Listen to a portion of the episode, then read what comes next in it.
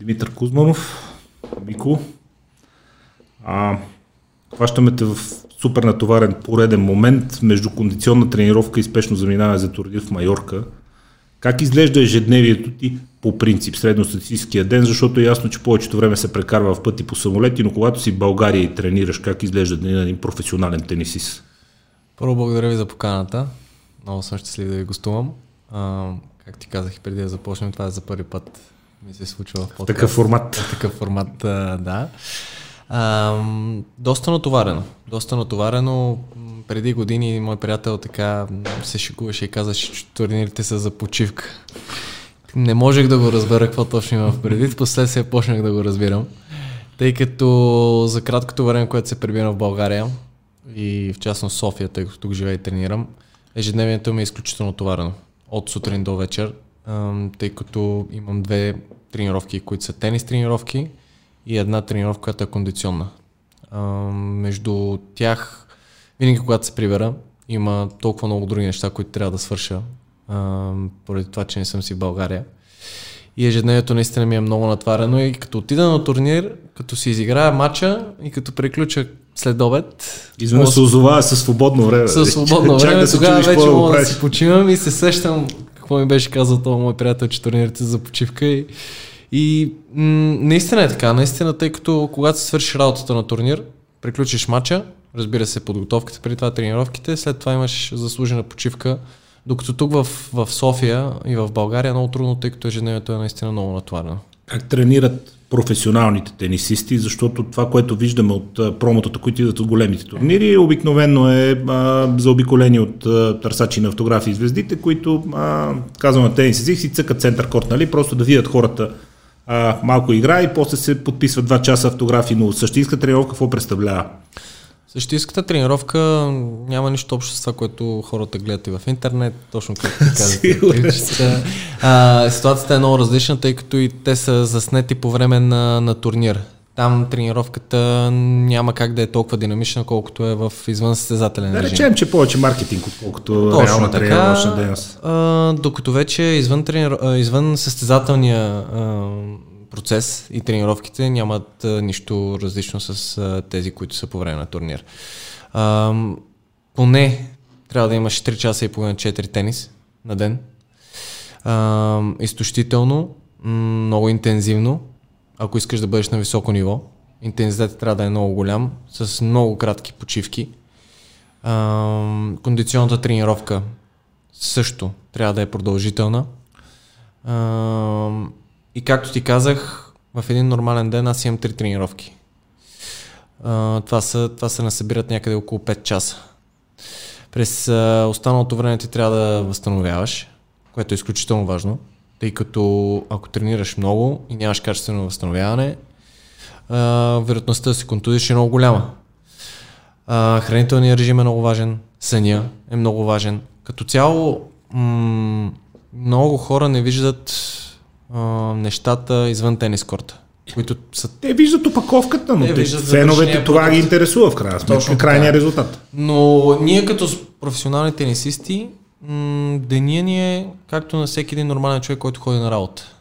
Разграфено. До. Разграфено. Ако почваш в 8 часа сутринта до 5, ако кажем, това е нормално работно време, ти си плътно заед с това нещо.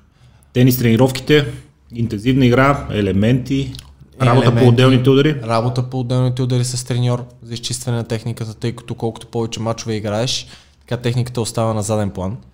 А, и винаги след, а, след турнир е хубаво а, няколко дни да имаш работа с треньор индивидуално, за да поработите на детайлите, тъй като в самите мачове някакси подсъзнателно те а, въвлича желанието за победа, ситуациите и някакси техниката остава настрани, тъй като желанието за победа е много голямо.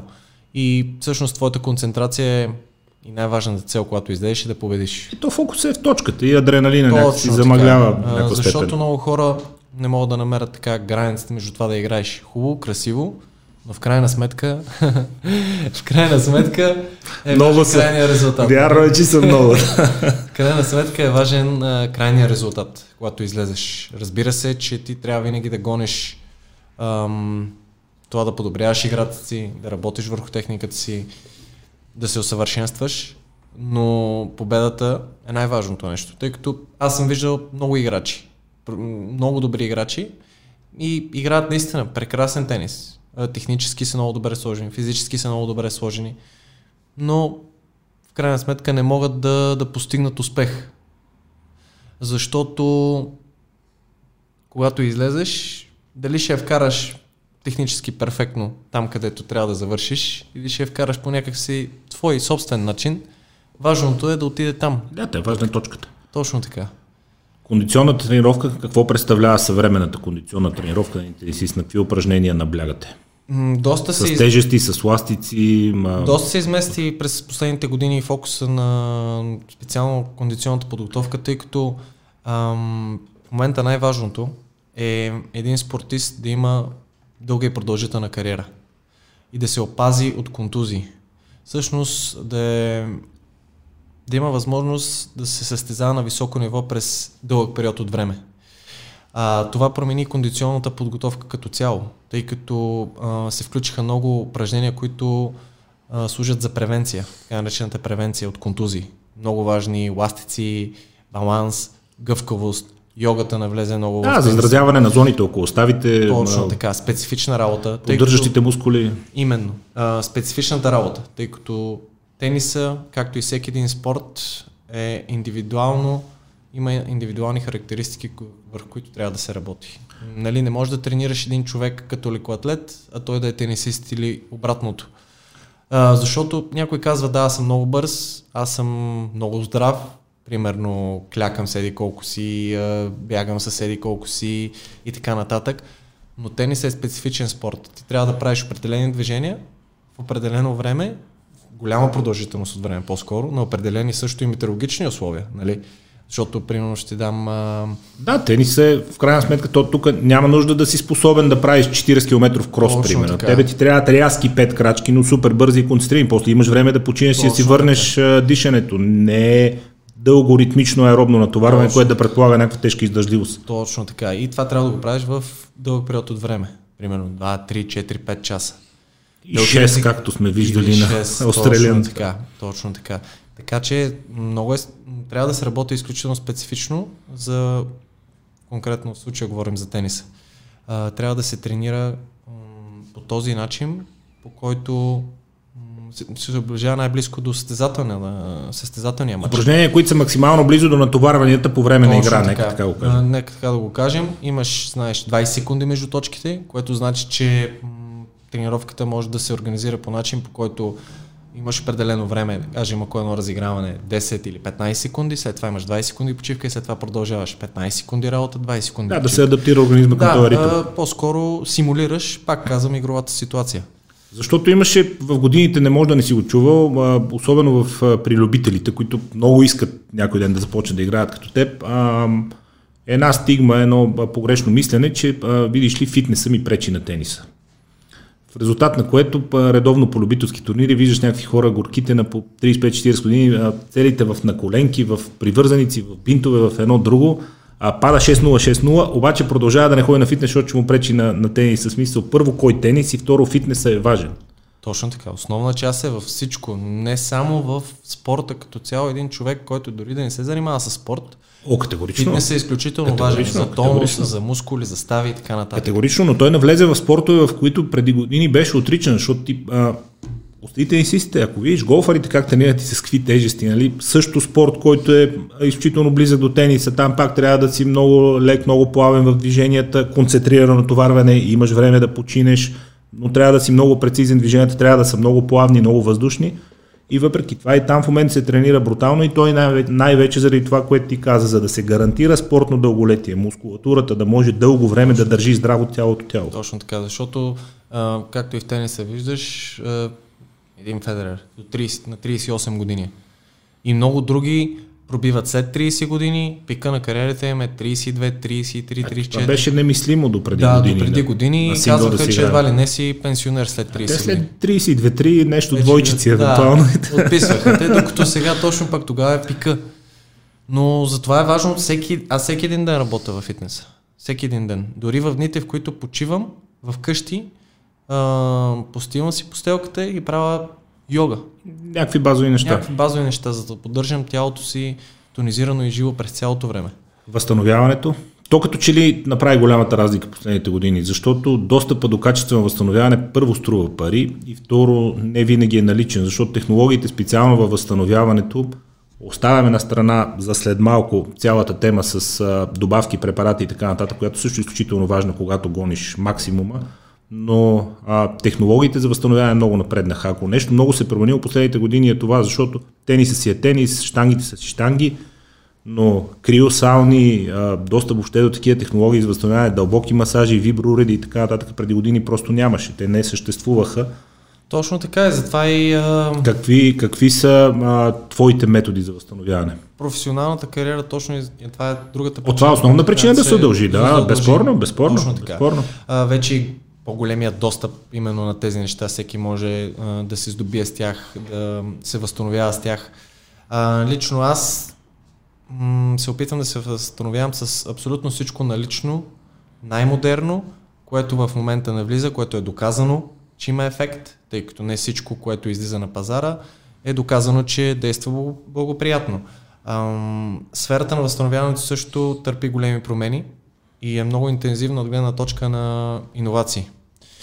А, някои неща са се ползвали още от миналото, те си класически. А, говорим за контрастно възстановяване, това е топо студени, да, ледени вани, ледени вани масажи. А, за мен най-доброто възстановяване си остава масажа, защото по-добро от ръката няма. Една машина, колкото и да е разработена, ръката на добрия физиотерапевт, ръката на добрия масажист може да достигне м- място, което имаш болка или така нататък. Всичко друго подпомага, разбира се, подпомага това нещо, а, така наречените альтернативни възстановявания. Компресиращи бутуши, вибрационни машини, които ти спомена, ам, криосауните, които навлезаха в О, на криосауната аз съм супер фен, признавам. Да, аз също ам, миналата година, когато а, имах проблеми с коляното и бях контузен, всеки ден, всеки ден, в продължение на може би две седмици, правих криосауна, тъй като това спомага моето възстановяване.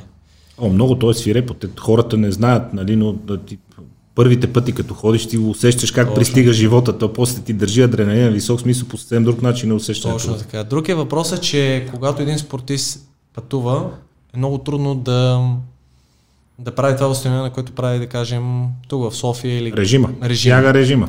Часови режима. разлики пътувани. Точно така. Ей, бягат и точно тези спомагателни средства, криосални, добри масажисти, тъй като ти много трудно може да си позволиш теб да пътува физиотерапевт през цялото време или кондиционен треньор, освен ако си не си един от топ тенисистите, които чисто финансово могат да си го позволят.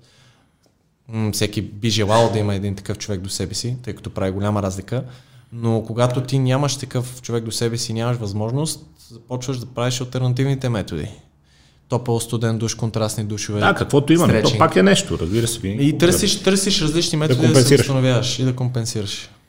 Аз започнах от известно време да хода на, на, на дълбоки масажи, така наречения спортен масаж.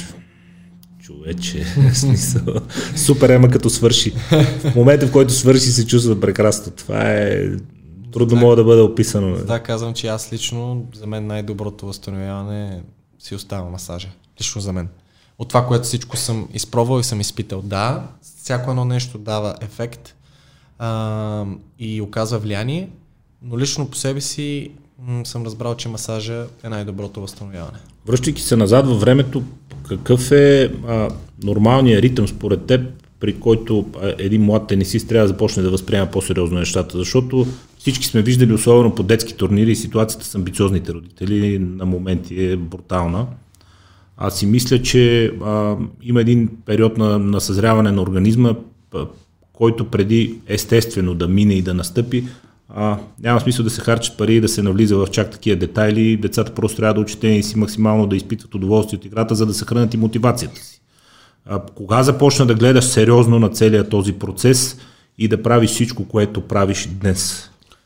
Ясно си спомням а може би деня не, но периода, в който така съзнателно започнах да правя абсолютно всички неща, които са нужни да те изградат като професионален спортист и тенисист, бях на 14 години. До тогава м- съм тренирал с много голямо удоволствие, както и сега го правя, но никога резултата, турнири или други неща странични не са били м- основна цел. Както за мен, така и за моето семейство, макар че майка ми е свързана и тази половина от моето семейство е свързана изключително много с спорта. А, никога, м- още от ранна детска възраст, най-важното нещо, което казаше майка ми е, че тя иска да изпитвам удоволствие от тениса. А, не успехи, не резултати, не купи. А, както и ти каза, в днешно време доста се промениха нещата и децата са обременени от ранна детска възраст. То не е непременно към по-добро. И то Има и много готини родители. Аз не искам да така. генерализирам, но такива озверели физиономии виждаш по трибуните на детски турнири, че наистина се Точно чудиш така. И какво се Тяхната случва. амбиция е по-голяма от тези на децата. И О, да. се вижда, че О, да. те нямат, те не го правят, защото изпитват удоволствие, те го правят просто защото майка им или баща им ги натискат и виждат, че някакси не могат да им кажат не.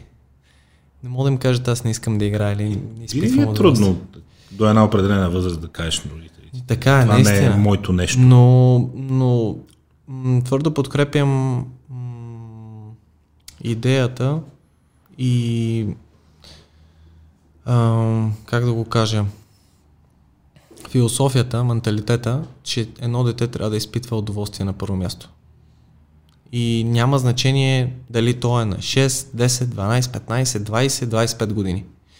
Защото дори един Новак Джокович, дори един Роджер Федерер, въпреки че са постигнали абсолютно всичко, финансово, на професионално, личен, професионален план, те ако не изпитват удоволствие всеки един ден да излизат на корта, Мисля, че специално гледна точка на наградни фондове и то когато така или иначе си имаш големите договори с спонсорите, ти дали ще играеш даден турнир или не, действително ако не изпитваш удоволствие при тях вече наистина Точно няма така. значение. Затова казвам, че нали, някои хора казват, залъгват се по-скоро, че примерно ако спечеля този турнир или постигна това и това и това, нали, ще съм по-спокоен, някакси няма да обръщам внимание на тези неща.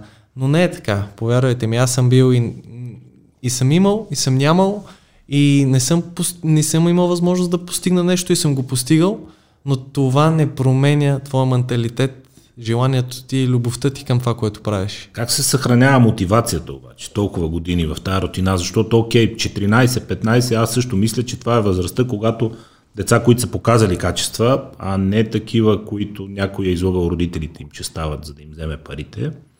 А деца, които са показали качества, трябва да почне да се работи професионално с тях, както в момента се работи професионално, нали? с а, Виктор Марков, с Симеон Терзиев. Там се работи както трябва. Те съобщо взето спазват а, почти твоя режим на, на работа. И то се личи и по резултатите, но а, 10 години по-късно, 12 години по-късно, как се съхранява мотивацията при тази рутина и този натоварен режим? Какво те тегли напред? Лично това, което мен ме тегли е желанието ми всеки един ден аз да се подобрявам.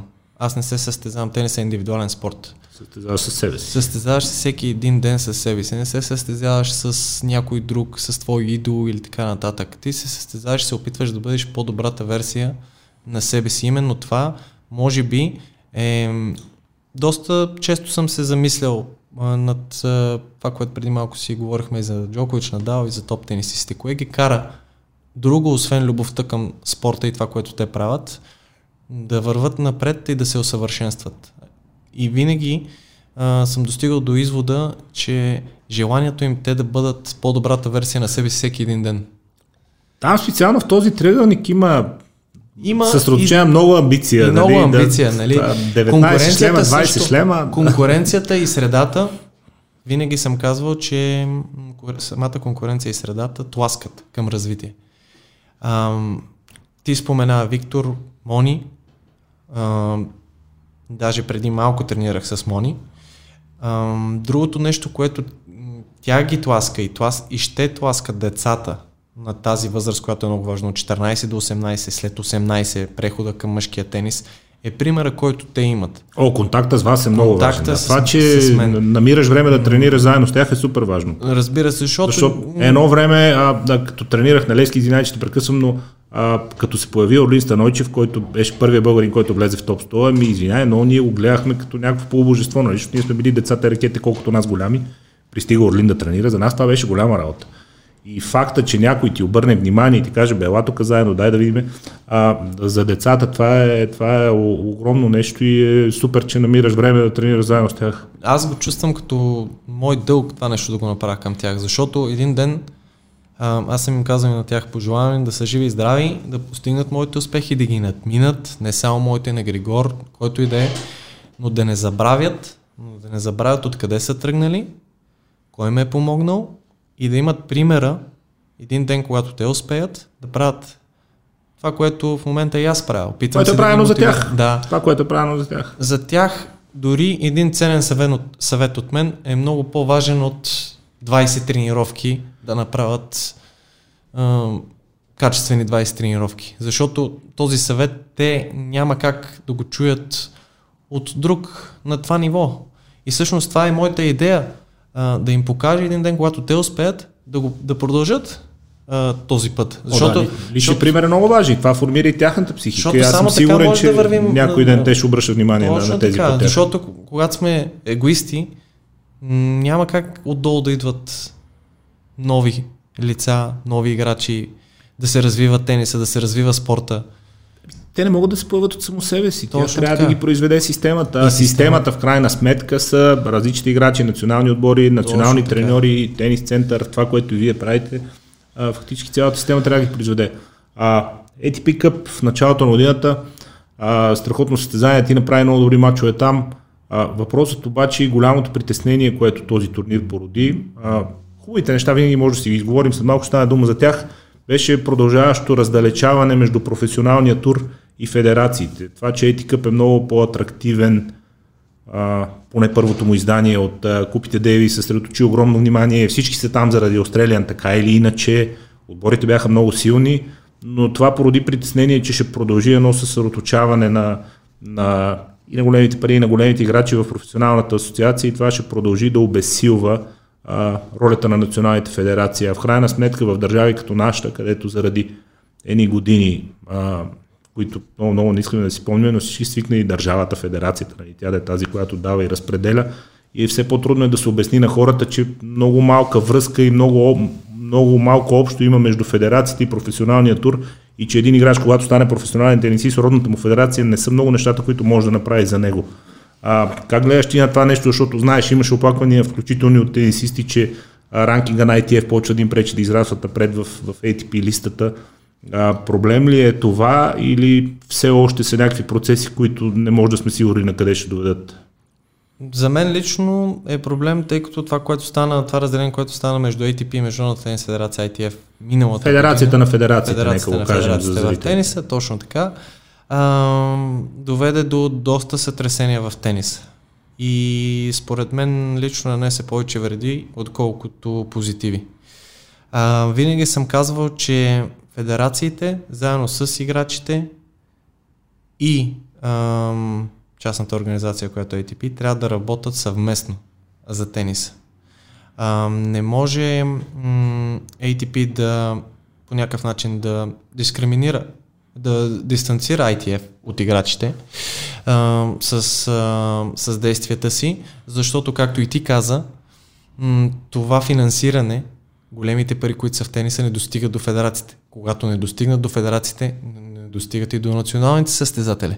А когато не достигат до националните състезатели, ти нямаш ам, ти нямаш масата, нямаш, не можеш да произведеш играч, не можеш да, да имаш... и, то, и, и то забележи не непременно до националните състезатели мъже, точно така. Защото да речем, че ние за отбора на Франция, нали, Монфис, Ганске и Цунга, няма какво да се грижим за тяхните лични финанси, нали, хората си добре, но това, което трябва да се разбере е, че а, недостиг на средства в федерациите спира националните гарнитури по-долу и това да се изтегли най-доброто от децата, а в крайна сметка, като си дете, а, да обиколи света, да пътуваш, да ходиш по турнири, да видиш, че си добър в сравнение с тези от другите държави, е изключително, изключително важно за формирането на един състезател.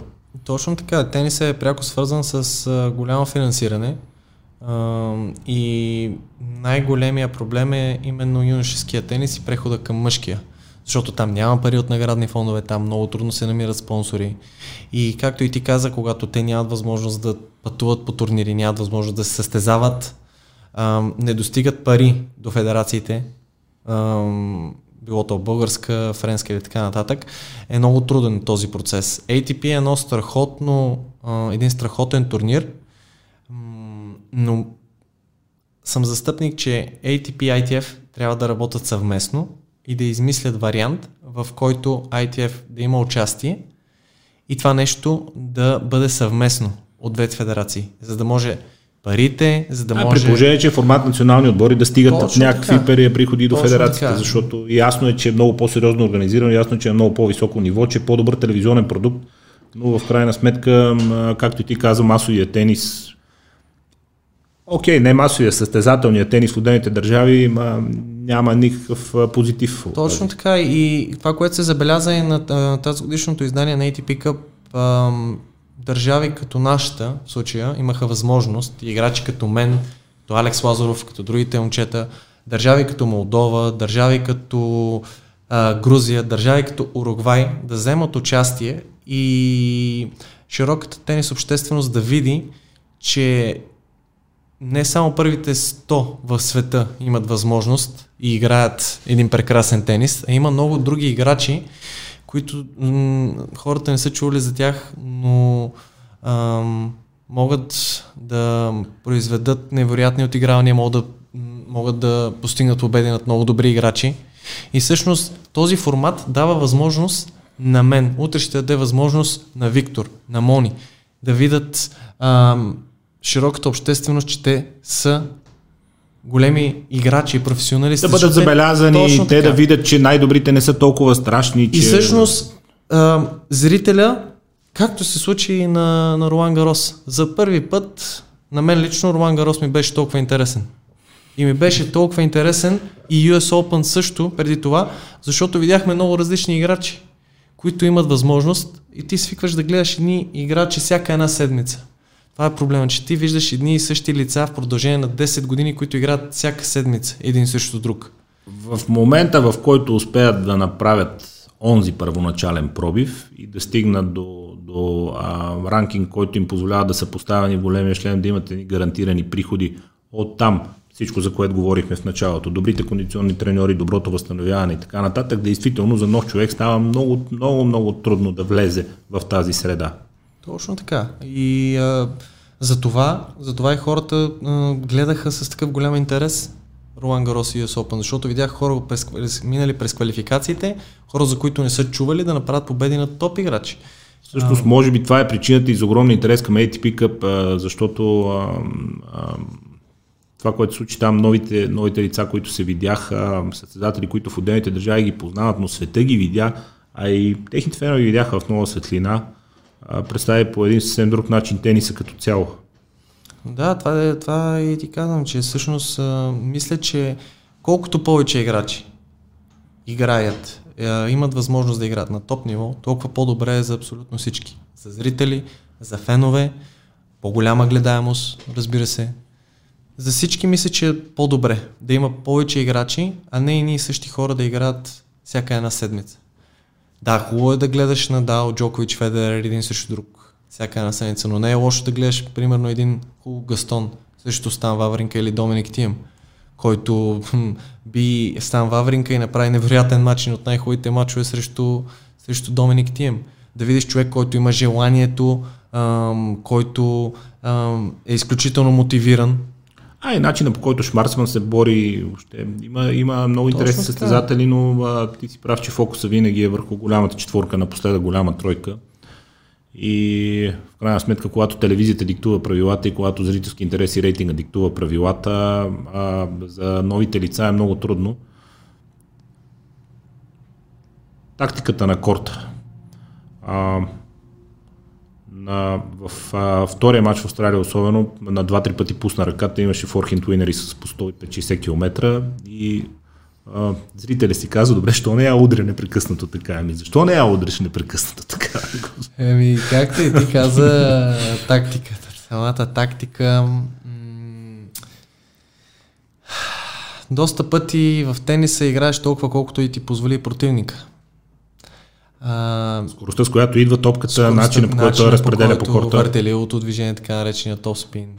Ам, ръката, с която играе. А, именно и затова тенис е много интересен спорт, тъй като всеки един ден ти играеш срещу различни играчи. Различни играчи, различни стилове, използваш различна Различни тактика. настилки, различни и някой топки. Път, а, някой казва, ей, ти вчера игра прекрасно, невероятно, а днес как, нали, какво стана, защо така? Да, но вчера съм играл с тотално различен човек. Удобен противник. Да. Удобен противник за мен. А, наистина има. Има и се вижда, че не само на всяко едно ниво го има. И най-добрите и Роджер Федерер, Рафа Надал. Има го и психически момент, и защото психически на, момент. на Обандян, понеже ги е бил като юноша, където ги фанеш и късаше гащите дълги години след това, просто защото не излиза с нагласата да загуби. Точно така. Другото нещо, различни настилки, различни метеорологични условия. Може един човек а, да игра с него на твърда настилка и да ми е изключително трудно да го победа и да не мога да го победа, но когато излезем на червени кортове, да нямам никакви проблеми. Тъй като аз играя по-добре, моята игра, е, моята игра може да е по-благоприятна на червени кортове. А, по-лесно влизаш в дълги разигравания. Да, много, на- но има много специфика, плоската игра която, която м- с фена отстрани не може да я забележи. Наистина не може да забележи. Дори най-минимални метеорологични условия, когато гледаш по телевизията и гледаш от едната страна, единият ти се струва, че удари изключително силно, здраво, а от другата, като че ли топката не върви. И ми да, обаче ти не можеш да видиш, че всъщност този ден там от едната страна духа вятър. Той може да е минимален, но в нашия спорт прави голяма, голяма разлика. То, ако може да направим един паралел с жените, тя Вожняцки без да върви топката, дълги години си беше номер едно в ранглистата и ти се чудиш, що не върви. Да, То се връща непрекъснато. то се връща, да. Така че е, хубаво е, когато направиш такива уинери, както ти каза и аз, както направих в, в, а, в Австралия, но, но те м, също така свързани с много голям риск. Когато играеш под напрежение, когато матчът е завързан, м, не можеш да си позволиш постоянно да удръш така топката. Тъй като малко или много ам, има адреналин, има емоции, има напрежение и сантиметър и два отклонение бола топката до аут или грешка в мрежата. Аз специално в тениса не съм такъв и искрено се възхищавам на хората, които си правят а, някаква а, а, тактическа постройка за съответния матч и се придържат към нея без значение какво става. Дори когато има ситуация, където можеш да пуснеш ръката, да играеш спокойно, знаейки, че с цел го държиш по-дълго в разигравания, атакуваш му определени страни и така нататък. Точно така, такава и беше Това тактиката. заслужава уважение. И за всеки, който може да стисне зъби и да бъде Точно това се дисциплиниран на казва, корта. точно така, дисциплината. Дисциплината ти м, да спазваш твой игрови план. Постоянно. Един, два, три, четири, пет часа на корта, защото имаш изкушение да я удариш, имаш изкушение да може О, би да. да рискуваш, О, имаш, да. изку, имаш изкушение, но в крайна сметка ти трябва да устоиш на това нещо и мога да ти дам пример с това. Моят матч срещу Стив Дарси, който беше третия, от груп, третия ни матч от групата, ние имахме ясно изразена тактика преди матча, какво трябва да направя.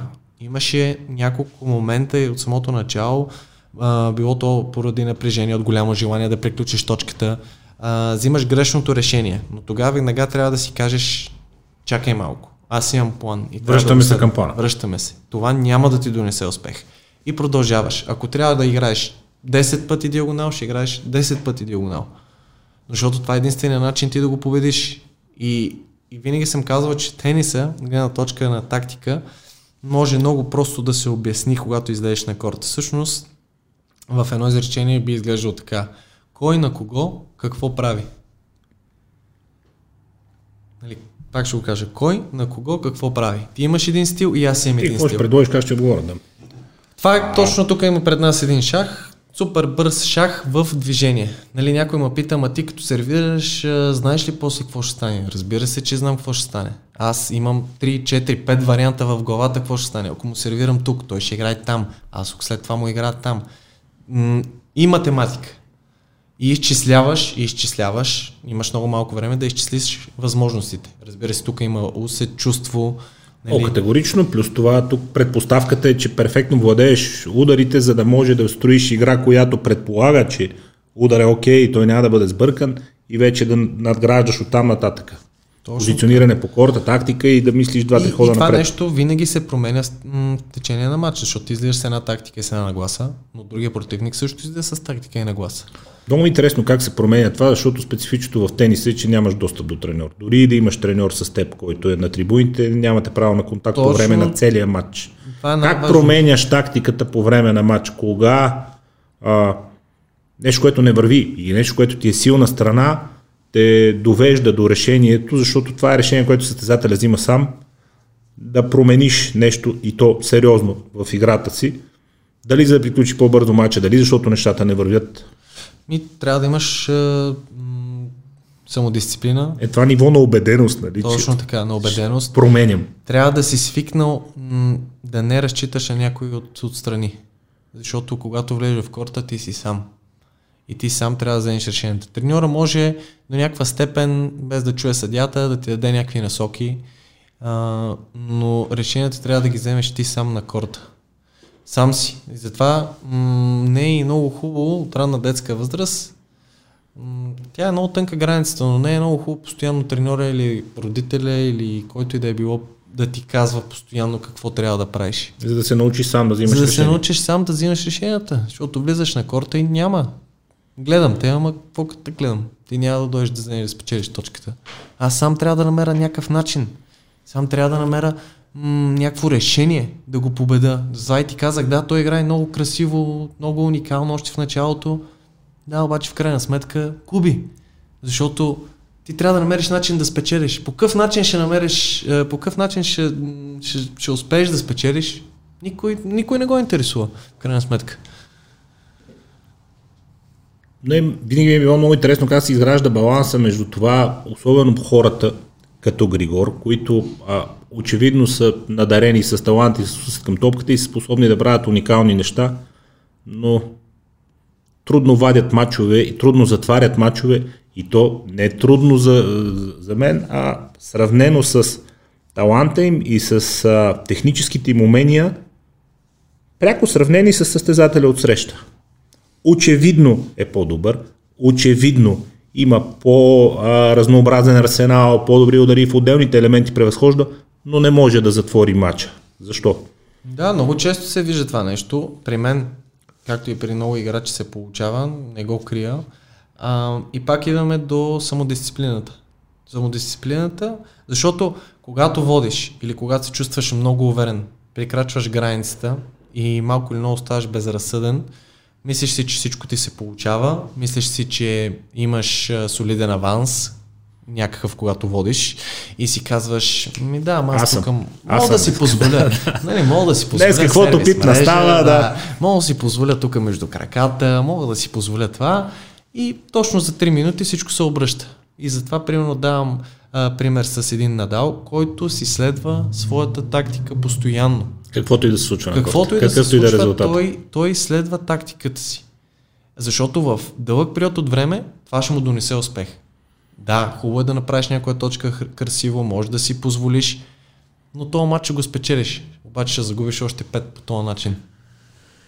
Ига Шионтек, след като тръгна от никъде и спечели Ролан Гарос при жените, а, четах материали, че много задължена, много тясно свързана и много сериозно работи със своя спортен психолог. А, също по лекиня, която е била гребкиня, после се е специализирала, учила е дълги години и се е специализирала в спортната психология. А, от всичко, което казваш, а и то отдавна не е тайна, че от едно, от едно ниво нататък, когато имаш всички технически умения, когато трудно можеш да хванеш разликата между номер 100 и номер 5 в ранглистата, номер 5 е в ранглистата е там, защото има по-стабилна психика във важните моменти. А, работиш ли по това направление и какви съвети би дал на младите тенисисти в това направление? Психологическото, Също психическото. много важен, да не кажем, не мога да кажа кой аспект е най-важен от тези, които говорихме, но много важен. Според мен от едно ниво нататък много трудно можеш да различиш по технически и физически умения истински добрия Точно от така. добрия тениси. Си мисля, че това е много Точно важен така, момент. Много... Има още един, за който ще говорим след малко. Да, доста голяма разлика прави. И аз от ранна детска възраст, както и моят треньор, семейството ми, се радвам, че са го осъзнали, защото тогава аз не съм имал, не съм бил изграден като личност до толкова да, да знам какво ми е нужно. Също започнах този период, който ти казах, на 14 годишна възраст да работя с спортен психолог. Тогава в България това нещо се възприемаше едва ли не, ти имаш някакви изключително сериозни психически проблеми. А, тук е малко, да, щом говориш психолог, значи да, нещо, нещо си... не, не ти е, ма не си на център. Така, ма той е млад човек, ма... Но в последствие, в днешно време, все повече и повече, както и ти каза, аз наскоро гледах и Денис Шаповалов, говореше именно за това, че е почнал да работи с психолог. Много важен аспект от играта. И аз от 14 годишна възраст започнах да работя. Нали, с психолог за различни, различни нужди. Да си спокоен, да си уверен, а, да си концентриран в дълъг период от време.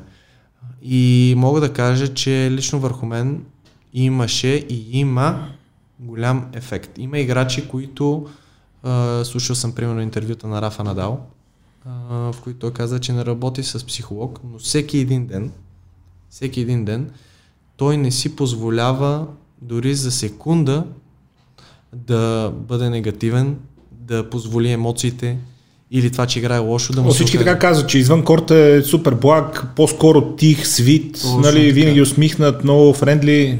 Затова е нещо много индивидуално, но със сигурност, със сигурност помага. И лично върху мен мога да кажа, че даде, даде и дава голям ефект. Другата голяма тема. Говорейки си за а, финните настройки и тънките предимства между играчи с сходни качества, а, вечният разговор с а, препаратите. Темата бу. Колко често... а, Защо да е табу? Първо, първо аз съм открито про а, тая тема, защото аз наистина не, не разбирам много от нещата, които се случват. Между другото, не знам дали знаеш, а, а, шефа на Balco Labs, една от а, големите фармацевтични компании в САЩ, която произвежда препарати, които могат да бъдат използвани за спортно възстановяване. А, дълги години го разследва ФБР по подозрения, че продавал на спортисти. И той казва, моите препарати са всички аптеки в цялата аптечна мрежа, това, че някой Стъпне. спортист е купил смисъл. Изхарчили са над 100 милиона долара да го разследват. Ровили са му букука, подслушали телефони, четени имейли и така нататък и накрая си намират повод да го осъдят за някакви 3-4 хиляди долара недекларирани в него и е стоял 6 месеца в някакво затворническо общежитие, което е било а, да не ти обяснявам, смисъл лошия вариант на Лас Вегас е било там. И цялото това нещо нали, за борба а, с допинга. В същото време, Веско, се опиташ да намериш на позволените на Серена Уилямс препарати. А, дай да видим какво ще излезе в търсачката, защото Серена Уилямс има а, един доста, доста, доста дълъг списък от позволени от ЛАДА препарати, които ако бъдат засечени в кръста или урината и респективно, тя няма да бъде а, санкционирана. А, колко често давате допинг проби и какво е твоето отношение по принцип като цяло, защото а, същия този човек, шефа на Балко, каза, че преди последните няколко олимпийски игри са правени социологии и са питани хората, искате да видите максимум или искате да видите чист спорт. Обеден съм, защото знаят, че чист спорт реално на най-високото ниво не съществува. Всичко е игра на различни молекули. 98% от хората са казали, слушайте какво, легализирайте ги всички тия неща и дайте да гледаме максимум. Колко често давате допинг проби? Миналата, миналата седмица дах допинг проба в Португалия.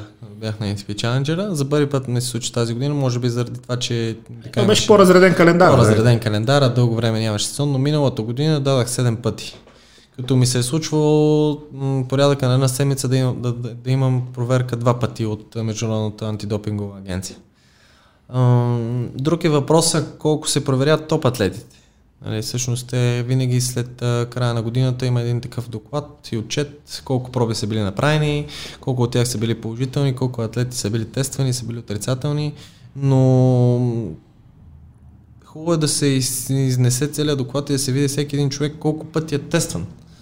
А, защото, да, те казват, ние сме правили примерно 10 000 проби, но... То, ако има график в подготовката и те са го тествали януари месец, пък той силата на подготовката му е феврари март, какво от това, нали? така, Смисъл, не- точно така, точно така.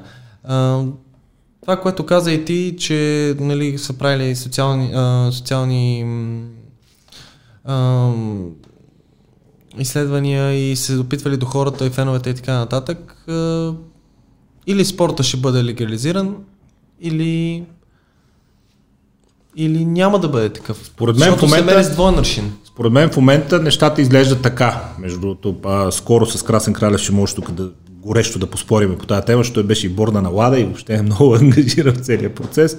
Според мен нещата изглеждат така а, надхитряне на производители с Лада непрекъснато, модифицирани нови молекули, които не са част от забранителния списък, плюс а, доста сложен а, живот на хора като теб, професионални атлети, защото а, аз спокойно мога да си отворя монстрчето и да си го пия, ти трябва да чете всички съставки, Трябва да а, звъна списъка доктора. става все по-голям, все по-голям, трябва да питаш доктора дали може, а, при най-малкото отклонение а, човек може да сбърка без да иска неумишлено. А, американците казват перформанс drugs, нали? това е хубава формулировка, нали? а, лекарства, които подобряват представенето, но ако погледнем реално, днес правиш тежка тренировка. Аз правя същата като теб. Ти вечерта пиеш аспирин, аз не пия. На другия ден аз имам мускулна треска и не мога да повторя същото натоварване. Ти нямаш и повтаря същото натоварване и напредваш. Значи ли това, че аспирина е перформанс, друг смисъл? Разговорът един момент нататък става абсурден. Да, така е. И винаги съм казал, че м- в крайна сметка не така наречената химия, както я определят. А, да, тя прави разлика. Всичко е Сигурно. химия, Всичко това е химия, водата така е химия, нали? H2O в смисъл. Да, но ти е не си химия, ли нали? подготвен, не си ли готов, не си ли трениран, не си ли, нямаш ли нужните качества, каквото и да пиеш. Проблема е, че това прави тази тънката разлика, Така която е. е. много неприятна. Така е. И когато видиш, че на, на серина е позволен а, преднизолон и подобни препарати, които е ясно, че са стероиди и това са перформанс дръгс, Значи пише, че Серина е спечелила за 3 години 7 титли, когато е взимала тези забранени вещества в случая. Предизлон Е, политиката и много се охидлон. намества. Из, Политиката изобщо не ме очудва. И това е политика, според мен, и спонсорски интереси, на нищо друго. Ти видя как една държава като Русия, която на всяка олимпиада е в топ 2 на най-много спечелени медали, и те ги отстраниха от европейски, от световни, от олимпиади. Твърдят, че има а, порочни, дългогодишни порочни политики в тяхната допингова агенция. В същото време, ако изгледаш а, и Карос филма, препоръчвам го на всички по Netflix го има, който разказва а, тесните връзки между Русия и САЩ и как работи черния пазар и че и в САЩ може да лъжи системата и във Франция и така нататък. А, мисля си, че трябва все по-напред да върви а, процеса към а, а, легализиране на препаратите в крайна сметка всеки сам да прецени какъв риск е склонен да поеме с тялото си, тъй като освен всичко друго, те се продават свободно в аптечната мрежа и човек, ако реши, винаги може да злоупотреби. А, докато тук а, действително се използва, както и ти каза, за политика. И това почва да пречи на спорта от един момент нататък. Аз наистина не мога да си представя живот, в който на всяко нещо, което консумираш, трябва да четеш цялото съдържание, да се обадиш на доктора аз питаш, може ли сега да си отворя да видя и да си убеден или да искаш да си убеден, че е чисто и че е точно това, което пише. Аз а, един аспирин, както ти каза, не мога да взема спокойно. Един норофен, едни капки за, за нос, капки за, за очи, а, смучето хапче за гърло, без да, да прата... а, Мазила, обезболяващи, м, то всичко да, попада в, в Точно а, така. Те постоянно пращам на доктора и много пъти се чувствам м, некомфортно, тъй като го притеснявам дори някой път в а, ранните часове на, на, на денонощие. О, да, то заради часова разлика. Си Заради часова разлика, точно така. И се чувствам наистина не- не- некомфортно и неудобно, но няма как, защото утре това нещо ще излезе и е, О, разбира се, това е едно петно, което може да се сипе на, на всеки точно кариера. така, точно така. Ако оставим а, на страна а, турнирите а, до 250-ките, но аз си мисля, че най-горе този разговор е много труден и както и ти каза, е тема табу. Защо е тема табу? Заради това, че играят 6 часови финали, заради това, че а, очевидно има хора, които се подлагат на нечовешки натоварвания на корта и тялото им реагира много различно на също толкова подготвени други хора. И е нормално зрителя си зададе въпроса на какво точно се дължи разликата, защо е тема табу. Точно поради тези причини, поради които и ти избори преди, преди малко. Защото аз също съм спортист и знам какво е да имаш постоянно натоварване 6 часа на... Аз не знам какво е. Да. В смисъл 6 часа да играеш финала, това не, не 6 мога часа на твърда настилка на 40 И то последен матч в дълъг турнир на Да. твърдо на 40 градуса. И на това 40 са- години. Да, това са някакви Почти. нечовешки натоварвания. И ти виждаш, че този човек поддържа нивото от първата до последната точка. Няма контузии, прави го от януари до декември по продължение на 15 години. Нямам контузии продължение на години, да. Да, 15 години, той сезона му е 11 месеца. И ти нормално почнеш да се задаваш тия, тия въпроси. И затова и темата буд не се коментира някакси, защото ако не дай си Боже някой от големите атлети бъде тестван а, позитивно за забранени вещества, това ще накърни много Е, името на сериозно нашия да по спорт. спорта би бил, да. Сериозен, сериозен да по спорта. От друга гледна точка, чисто маркетингово, маркетингово е много по-добре да гледаш Федерер и Надал 6 часа, отколкото да ги гледаш а, 30 минути. Или един час, нали? Това, И чисто единия да си тръгне котузен, другия да, се измори и да си седне. Нали? Нали, много е готино да гледаш по-дълго време. Точно заради това, може би, е и онази социология, за която преди малко ти каза, хората казват, слушайте, дайте да видим максимума, стига сте ни заблуждавали, нали, с а, това. А, съществува ли, а, според тебе, а, чи спорт изобщо, или е а, всичко политика във всички спортове, защото виждаме, че такива спорове и, и странни решения а, вървят навсякъде, а отношението на спортистите като че ли става все по-скептично именно поради това непрестанното нарушение на комфорта, за всяко нещо трябва да питаш доктора, може ли, не може ли, ма кога пи за последно аспирин, защото ако изпиеш повече от два, ще стане еди какво си. За жалост- А, това е доста сериозен дискомфорт във времето напред, който не всеки е склонен да търпи. Точно така. За жалост политиката и бизнес интересите се намесиха според мен твърде много в спорта. Всеки един спорт. Не само в тенис. Изместиха фокуса на, на, на играта, на съперничество, на равностойното съперничество. Но това, когато двама души излезат да видим кой наистина е по-добрия, кой притежава по-добри качества. Физически, психически, а, тактически.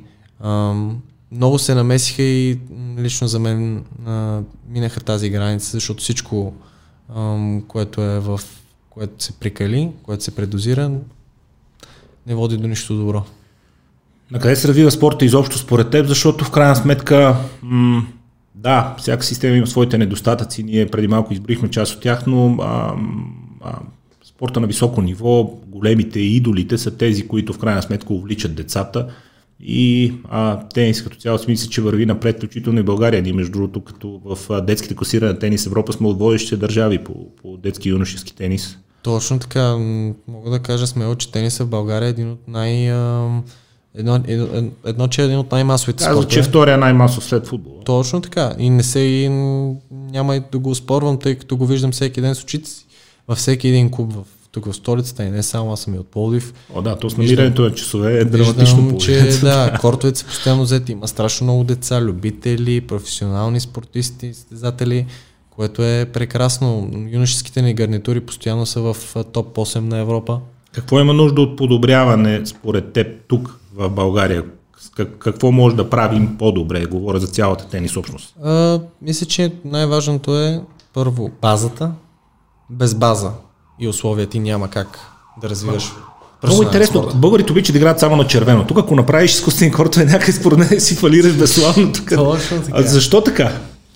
Ами, защо? Ние си обичаме на червено, да изцапаш маратонките, да, да Точно върви така, бавно топката. някак си и чисто за аматьорския спорт е много по-добре от гледна точка на съхранение на здравето. Да, каза, че по-малко травматичен, По-малко. по-бавна е играта. Точно така, точно така, но това не означава, че не трябва да има твърди кортове или твърди закрити кортове за професионалистите, за юношеските гарнитури. За подготовка. За Да, подготовка. не е само зала София. Точно така. А, Трябва ни по-добра база и другото, което трябва е методика, която да се следва. От всички гарнитури до мъже и жени.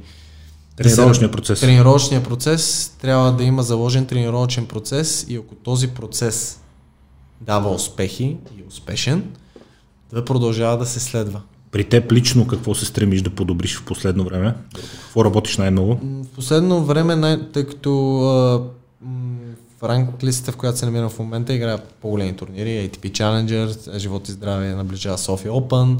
А, това, което се стремя да подобря е да бъда още по-агресивен, но същевременно, същевременно да запазя Без да жертваш сигурността. без да жертвам сигурността. Разбира се, защото пък хитаме много тънка границата.